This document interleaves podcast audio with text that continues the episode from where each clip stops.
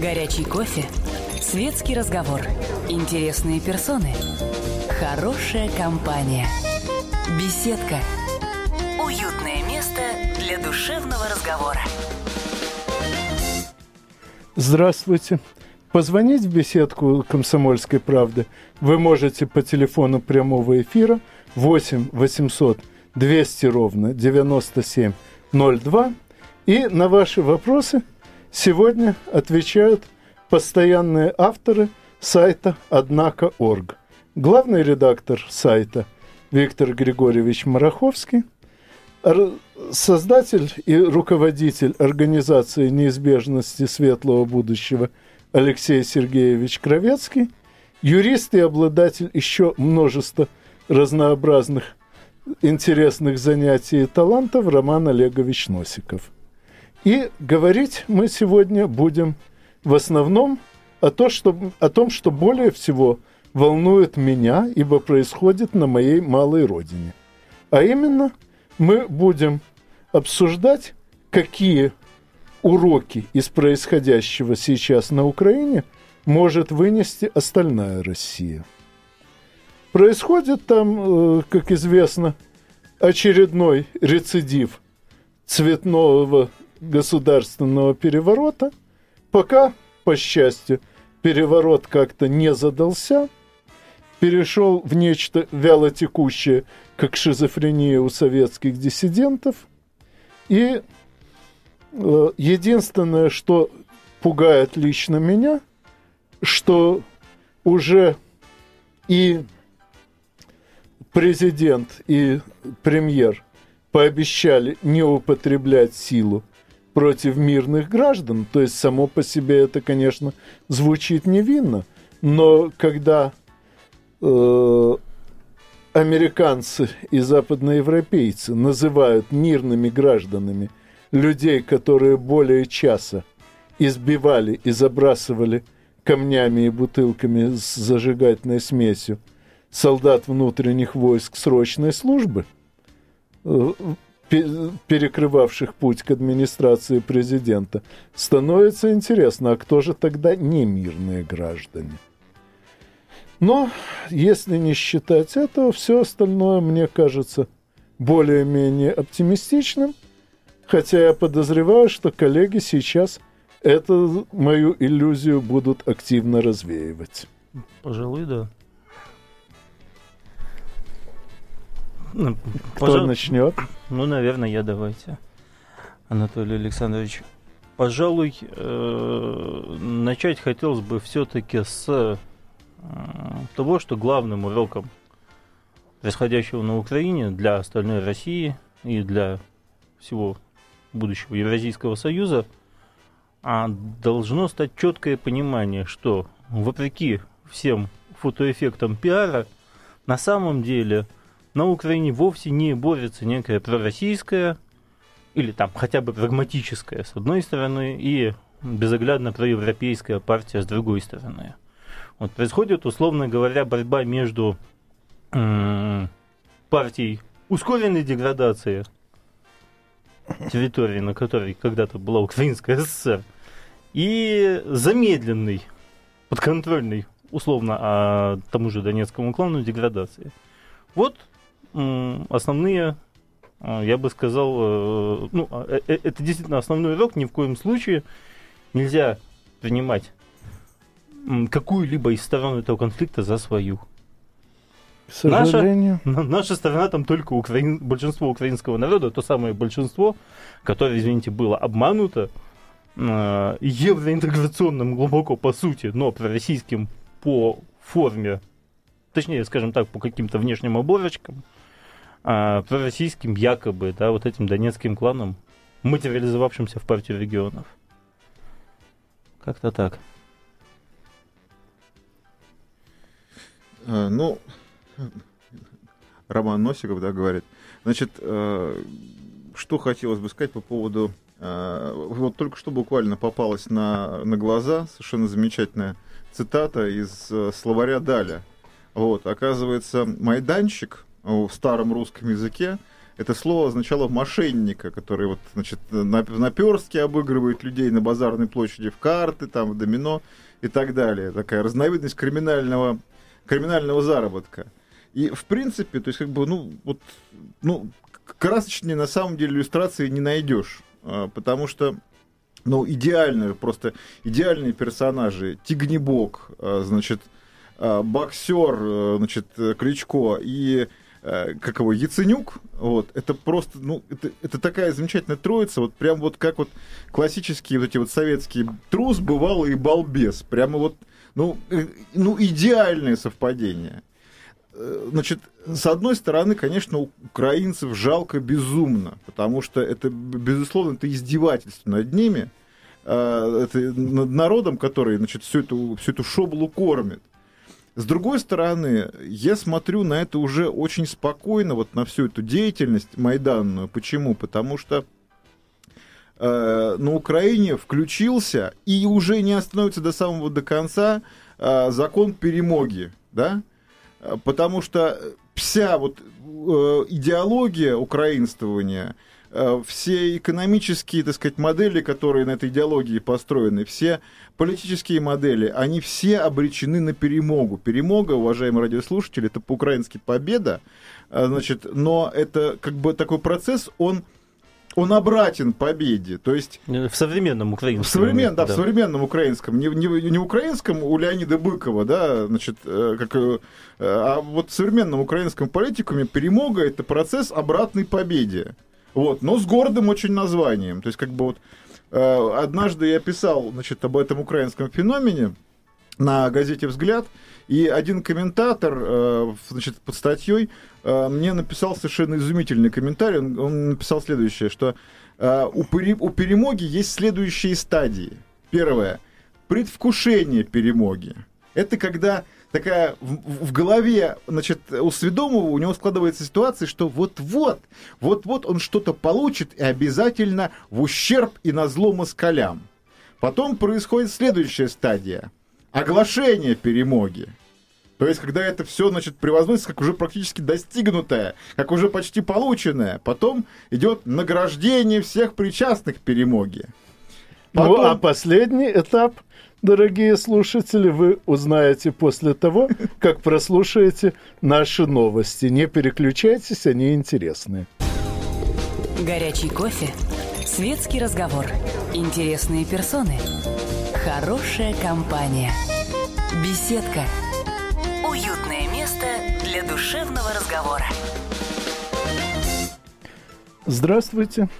Вы все еще можете звонить в беседку «Комсомольской правды» по телефону 8 800 200 ровно 9702, и на ваши вопросы с удовольствием ответят постоянные авторы сайта «Однако.орг».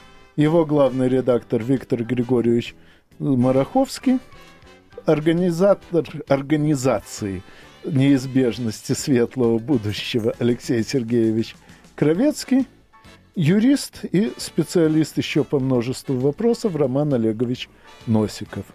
И как раз перед новостями я прервал Романа Олеговича на описании стадии украинской перемоги.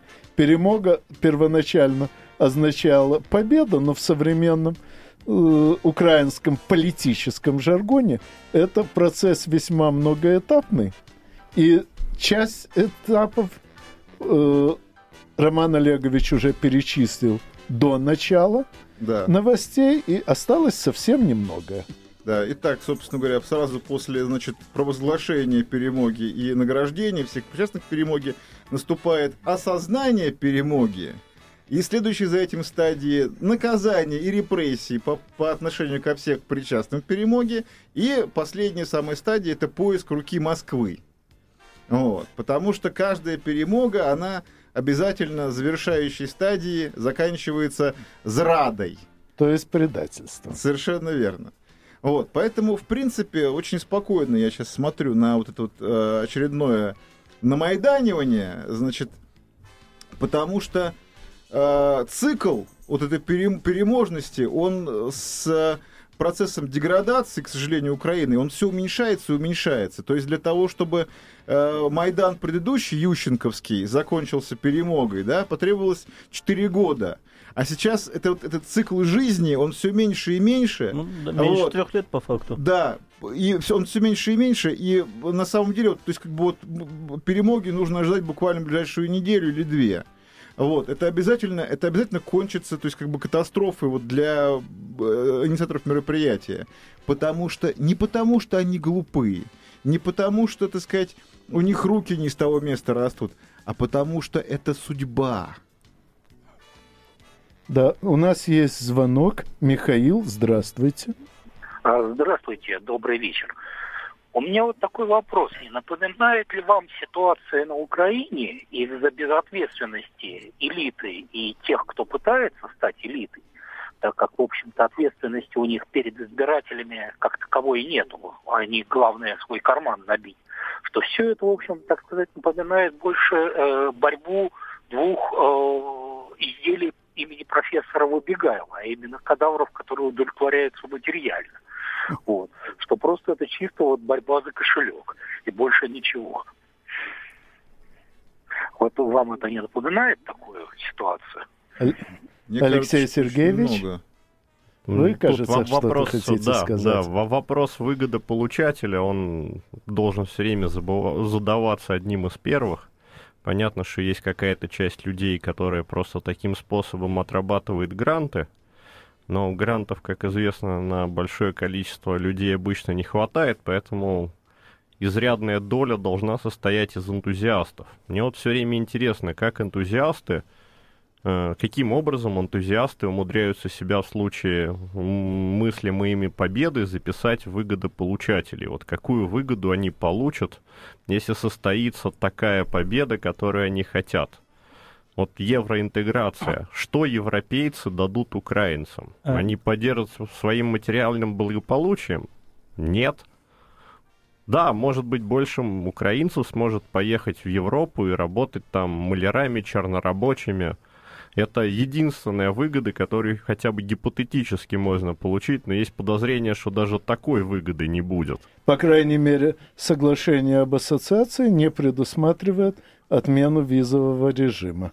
Вообще ничего а подобного. прежде чем Виктор Григорьевич подробно расскажет, что реально получается от европейской интеграции, ответим еще на один вопрос. Николай, здравствуйте.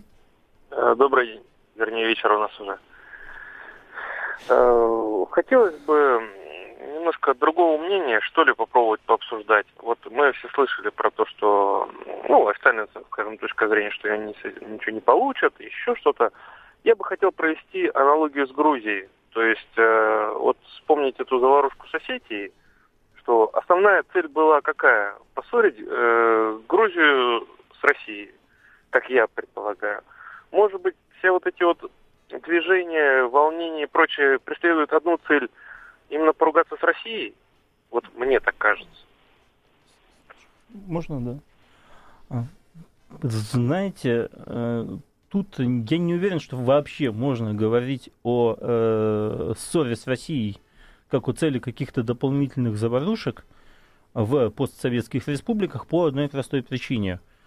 Э, Все постсоветские республики, за исключением очень буквально там двух, трех, четырех, изначально э, реализовывались исключительно как антироссийские проекты и поддерживались исключительно как антироссийские проекты. Э, Если мы помним, то фундаментальный э, популистский труд э, второго президента Украины Леонида Кучмы назывался «Украина не Россия», а, Точно так же э, ссоры э, с Гру- Грузией с Россией, да, не было, скажем так, э, а ссора Грузии с Россией не могла быть главной целью осетинской авантюры по одной простой причине. Грузия э, вооружалась против России и э, накачивалась идеологически против России, начиная с 2002 года, по меньшей мере. Не говоря уже о том, что, несомненно, русофобская риторика была и до того. Вот. э, Что касается, опять-таки, вопроса Михаила, заданного чуть раньше, о том, хорошо, а что же, ну, что же они получают за свою интеграцию? За свою интеграцию они не получают ничего, но а, тут есть важный момент. Энтузиасты, энтузиасты, собравшиеся на, собирающиеся на всех этих майданах, они употребляют альтернативную реальность. Реальность, не имеющую никакого отношения к обычной. Это же общеизвестно, да, то есть э, ходили люди с камерами по тем же Майданам, да, спрашивали, знаете ли вы, что предполагает этот самый договор о Евроассоциации. Что там написано вообще? Да, ответ был во всех случаях, мы, э, нас, нас примут в ЕС, мы будем ездить туда совершенно спокойно, без виз за границу, работать, жить, если захотим. Вот именно на это я и намекал. Mm. Само по себе ездить туда работать, это уже, ну, скажем так, победа с неким душком. Но даже ее не будет, потому что этого не предлагают. Именно, да, да потому что договоры еще, что... о Евроассоциации имеются у Алжира. Они с Россией скорее имеются у Египта. визы, чем с ними. Вот. Э, ужас ситуации именно в том, да, что э, Украина, не являясь полноценным государством, конечно же, вот, является, тем не менее, несомненно, основной политологической и пиар-державой на постсоветском пространстве. То есть количество виртуальных реальностей, которые там э, созданы для электората, точнее даже для нескольких видов электората, просто зашкаливает. Количество политологов и экспертов на Украине просто зашкаливает, да, и в украинском информационном пространстве. Поэтому они могут для своих уважаемых избирателей создавать какие угодно симулякры в каком угодно так, количестве. Ну, поскольку мы стараемся не отрываться от реальности, попробуем ответить еще хотя бы на один звонок. Сергей, здравствуйте. Алло. Да, слушаем. Это, это все-таки еще Николай. А, извините. По поводу Грузии. То есть у Грузии изначально не было шансов никаких победить в войне с Россией. Это надо понимать. А, Были. У, у, были. Россию, Смотрел какой? Территорию? Э, нет, э, в этой войне, которая была затеяна товарищем Саакашвили, у, нее, у Грузии были шансы победить Россию за счет географического положения Осетии. Если бы Грузии удалось бы перерезать Рокский тоннель, а они сделали такую попытку при помощи диверсионной группы незадолго до начала войны, вот, то у Грузии были бы все шансы отрезать нашу группировку. Мы не смогли бы прийти на помощь ни к осетинам, ни к своим миротворцам. Вот, и Это грузины так. бы нас просто раздолбали.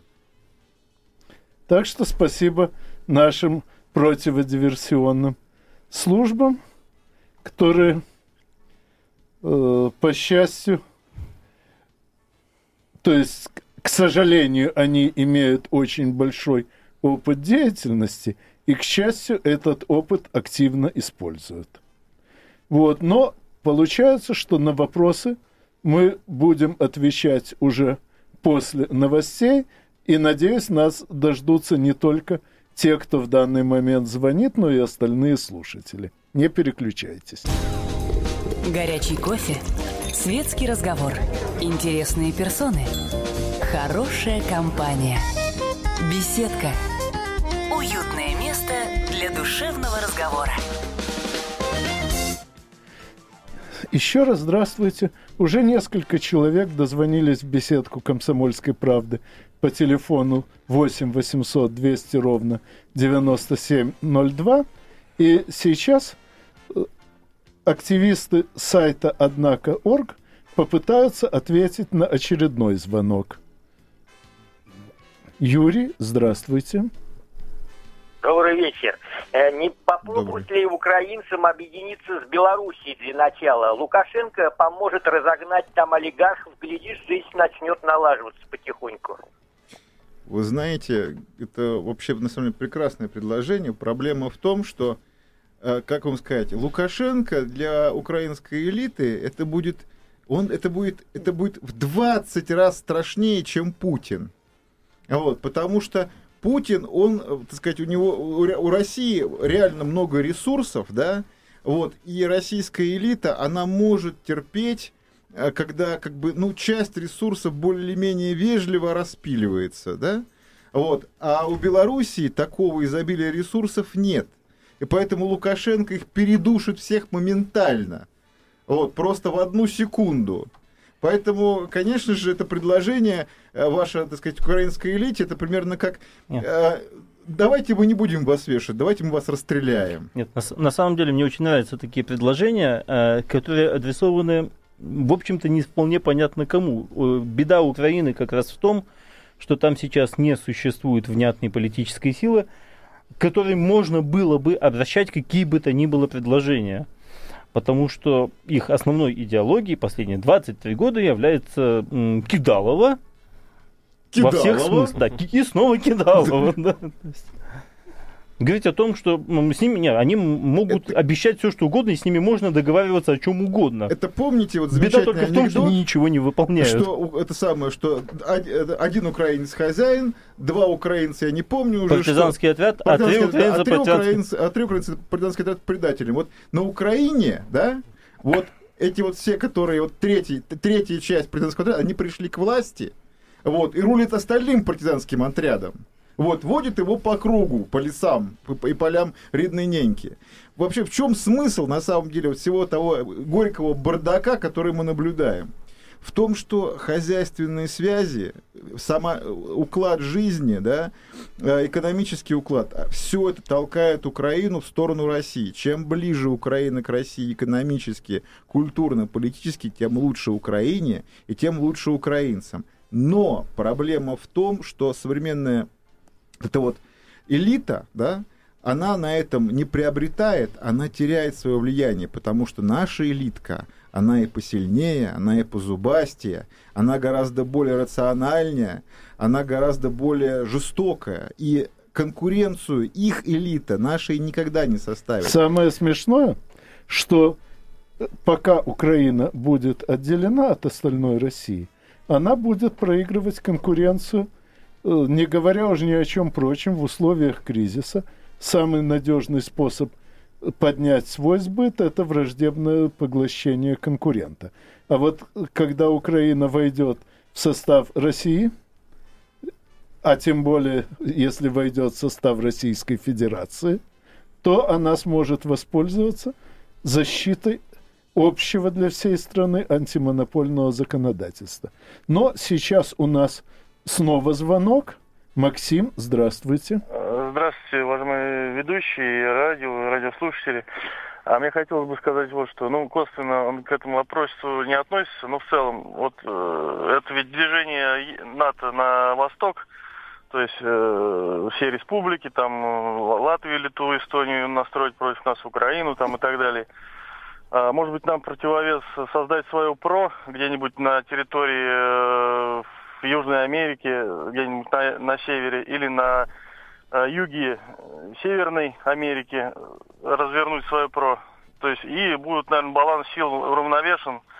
И э, я считаю, что вот это будет оптимальным вариантом, чтобы остановить всю эту инспансию на нас. Спасибо. Ну, что касается противоракетной обороны, сразу же отмечу, что э, противоракетная оборона России, развернутая в Латинской Америке, к сожалению, не будет эффективна по очень простой причине. У Соединенных Государств Америки значительно меньшая, чем у нас, доля ядерных боеголовок размещена на стационарных стартовых позициях на собственной территории. Большая часть американских ядерных боеголовок размещена на крылатых ракетах, запускаемых с кораблей и самолетов, и на баллистических ракетах, запускаемых с подводных лодок. Поэтому противоракетная оборона, размещенная вне нашей собственной территории, будет просто обойдена. Э, нам надо защищать себя непосредственно, самим. Другое дело, что можно было бы, по примеру Никиты Сергеевича Хрущева, разместить в Латинской Америке ракеты, достигающие территории Северной Америки. Э, вы помните, Карибский кризис закончился тем, что в обмен на вывод наших ракет с Кубы американцы вывели свои ракеты с Турции и, кроме того, дали гарантию что не будут нападать на Кубу и не будут готовить у себя какие бы то ни было силы, намеревающиеся напасть на Кубу. Таким образом, размен получился более-менее равноценный, но для такого размена все-таки э, нужен человек абсолютно бесшабашный, а Никита Сергеевич, к сожалению или к счастью, был всегда сторонником крайних решений, э, игнорирующим отдаленные последствия этих решений. Э, в данном конкретном случае это сработало нам в плюс, но во многих других случаях это срабатывало в такой минус, что в общем, когда от Хрущева избавились, радовался даже я, в ту пору 12-летний ребенок. Э, так что, боюсь, никто из нынешних наших руководителей не пойдет на такую степень риска. Поэтому нам придется и впредь налаживать просто противоракетную оборону на собственной территории, а со странами Латинской Америки взаимодействовать другими путями. У нас Снова звонок. Игорь, здравствуйте. Добрый вечер. Я бы хотел сказать следующее. Сам родом с Украины, но давно уже живу в России, но тем не менее каждый год езжу к теще на пироги, на блины. Э, и замечаю такую ситуацию. Украинцы очень самолюбивая на нация, народность, да? Вот. Э, ну, ненаказуемо. Да, ненаказуемо, согласен. Значит, в чем это заключается? Россию они не любят. У меня зять младший, да, то есть мой зять, тем не менее, он Россию не любит, хотя я ему максимально спонсирую и так далее и тому подобное. Живая в Москве, могу себе это позволить. А если Поэтому... перестанете спонсировать, полюбит? Боюсь, есть, есть, есть вероятность, что да. Ну, неважно. Это уже тонкости. Значит, что хотел бы отметить от себя лично? Знаю о том, что много очень э, промышленных предприятий именно украинских, владельцы это Москва и Россия, которые не хотят перемен в настоящее время ни во власти, ни тем более присоединения к Евросоюзу. Это не понаслышке, это уже известный факт. Кроме того, что они теряют? Евросоюз вроде бы как наставит на том, чтобы были прозрачные налоги, прозрачная э, коммерция. Это невыгодно никому, не москвичам, то есть российским предпринимателям, это невыгодно и украинским предпринимателям. Сейчас Рошен говорит, э, ну, хозяин Рошена, говорит о том, я готов отказаться от своего предприятия, лишь бы только вступить в Евросоюз. Ну, я думаю, что он лукавит. Ведь э, никто не собирается платить налоги такие, как положено. Все пытаются скрывать чего-то. А вы знаете, э, в принципе, речь вообще не идет о вступлении в Евросоюз. Никто Украину в Евросоюз не приглашал. То есть э, тема отсутствует. Да? Их не приглашают в Евросоюз. Вот. Все остальное, да, вопросы национальных обид, перемог и так далее, да, можно обсуждать. Но в Евросоюз Украину никто не приглашал. Украину, если очень мягко, да, приглашали под Евросоюз. Вот тут очень мягко, очень важный момент. Само по себе любое объединение это хорошо, да, когда люди начинают действовать коллективно, это прекрасно, к этому надо стремиться, к объединению всего мира. Но тут э, весь вопрос, что зачастую объединение выглядит так, как объединение овцевода с бараном.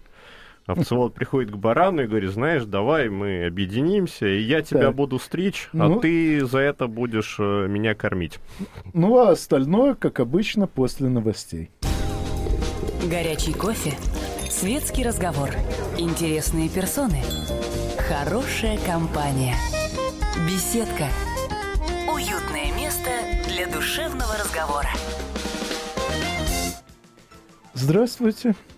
Сегодня очень много народу уже дозвонилось в беседку «Комсомольской правды» по телефону прямого эфира 8 800 200 ровно 9702, и вы еще несколько минут сможете следовать их примеру. А на ваши вопросы ответят активисты э, сайта «Однако.орг». И вот вопрос уже есть. Алексей, здравствуйте. А, добрый вечер. Вот у меня такой вопрос. Вот э, я просто поздно подключился к эфиру к вашему. Вот в Украине, да, как бы есть одна сторона проблемы, это евроинтеграция. Вторая сторона проблемы – это недовольство собственной властью. А вот вопрос, а не кажется ли ну, вам, мне там, как бы, что вот это все так преподносится, а по факту это ведется война элит? Как бы не ведет ли это вот эту революцию, не знаю, Тимошенко, может быть, может какая-то еще там э, элита, которая хочет выйти к власти. Потому что я вот очень много смотрел информации, и очень много, и так пытаются преподнести, но видите, это не монтажи. Я вот видел, что на революциях молодняк бегает и воюет с этим Беркутом, как бы, ну, сейчас такое поколение, оно не сильно грамотно, не сильно знает, чего оно хочет, как бы, от власти, от этой интеграции. Это вопрос. Может быть, это все-таки э, придумано некими это вот специально все делается? Спасибо. Потрясающая догадка. Да, это война элит. Украинская элита хочет сохранить себя и свое хозяйство. Поскольку она самими законами жизни, она втягивается все больше и больше в российское пространство, вот, в какой-то момент им пришлось значит, осознать одну вещь, что Украина, она падает в Россию, то есть как бы вот как вот малая планета притягивается к большой. Вот. Но в Украине, которая присоединится к России, к таможенному союзу, вот, в России есть гораздо более мощные, более сильные элитные группировки, конкуренции с которыми они не выдержат. То, что они сейчас решили намайданить, значит, это такая попытка продлить собственное существование – Э, в независимой Украине, пусть даже за счет ее деградации. Вот. Но никто им ничего, конечно, не даст, никто их в никакую Европу не приглашает. Это чисто, так сказать, спеку... это чисто спекулятивные действия, вот, разводка вот этих вот малолетних и престарелых лохов, вот, э, которых, значит, э, выводят на Майдан и водят там кругами. Вот, для того, чтобы они сами себе причинили ущерб. Ну, то есть Но... евроинтеграция это бренд, не более. А я добавлю, там нет. что «Рыжий бунт» 2004 года называли э, восстанием миллионеров против миллиардеров. Но теперь те, кто организовывал «Рыжий бунт», тоже стали миллиардерами, так что противники оказались в одной и той же весовой категории, и теперь удары, наносимые ими – попадают по народу Украины с равной силой. У нас снова звонок. Сергей, здравствуйте. Добрый вечер. Мне, например, очевидно, что Украина совершенно вслепую рвется в Европу, вот, потому что, я не знаю, только слепой, наверное, не видит, э, как Европа идет по маргинальному пути, потихоньку загнивая, разлагаясь, чем-то нам сегодня Римскую империю древнюю напоминает. Мне непонятно, почему Украина таким рвением тянется туда. Почему на Украине ни власть, ни оппозиция не выработали э, общественную модель какую-то оригинальную? Ведь у Украины для этого все есть. Э, в свое время, понимаете ли, от э, коммунизма успели отказаться, но э, кушать э, продолжаем и в обществе пребывать продолжаем – мне видится, что у нас в России вообще-то та же самая угроза. Это отсутствие перспективной экономической, ну даже не экономической, а общественной модели. Случись на сегодня реальный выбор пути, мы не знаем, из чего выбирать, мы не видим его, мы вообще не понимаем, куда идти. Понятно. Ну, должен сказать, что как раз все четверо собравшихся сейчас в студии – и в своих публикациях, и даже в личных беседах между собой очень активно вырабатывают именно ту общественную модель, которой, как нам кажется, э, стоило бы предложить всей э, России, включая, кстати, и Украину. Э, но что касается цели, которую преследует украинская элита – идя в Европейский Союз, то ее исчерпывающе э, сформулировал э, Гетман Дорошенко э, где-то в 1660-х годах, точную дату не помню, он как только стал гетманом, предложил присоединить Украину с Турцией. А когда своя же казачья старшина, то есть высшая элита, сказала, батьку, ты что, с глузду з'їхав? Он ответил, что никоим образом не сошел с ума, а рассуждает совершенно здраво. Если объединить Украину с единородной, единоязычной, единоверной Россией, то очень скоро она полностью с нею сольется, и не будут нужны ей ни отдельный гетман, ни отдельная старшина. А вот если объединить Украину с инородной, иноязычной, иноверной Турцией, то навсегда останется она в Турции отдельной, и будет у нее своя отдельная власть. Кстати, турки отреагировали на это очень живо. Дорошенко продержался на посту в общей сложности 7 лет, потому что каждый раз, когда народ его скидывал, приходили уже не турецкие вассалы, крымские татары, а регулярные турецкие войска и сажали Дорошенко обратно в Гетманы. Ну, правда, в конце концов, уже и туркам надоело его спасать, но ведь целых семь лет он продержался. Для современного украинского политикума семь лет – это вечность. Так вот, они рассуждают в точности так же, как Дорошенко. Они готовы соединяться с кем угодно, только не с Россией, потому что прекрасно знают, пять шестых граждан Украины по родному языку русские. И даже самая массированная пропаганда э, не привела к тому, что сколько-нибудь значимая часть русского населения Украины стала антирусской. Поэтому любое объединение с Россией чревато для них, именно для них, утратой самостоятельности. И ради того, чтобы ходить в чужих аэропортах по красной ковровой дорожке, они готовы красить эту дорожку кровью своих подданных.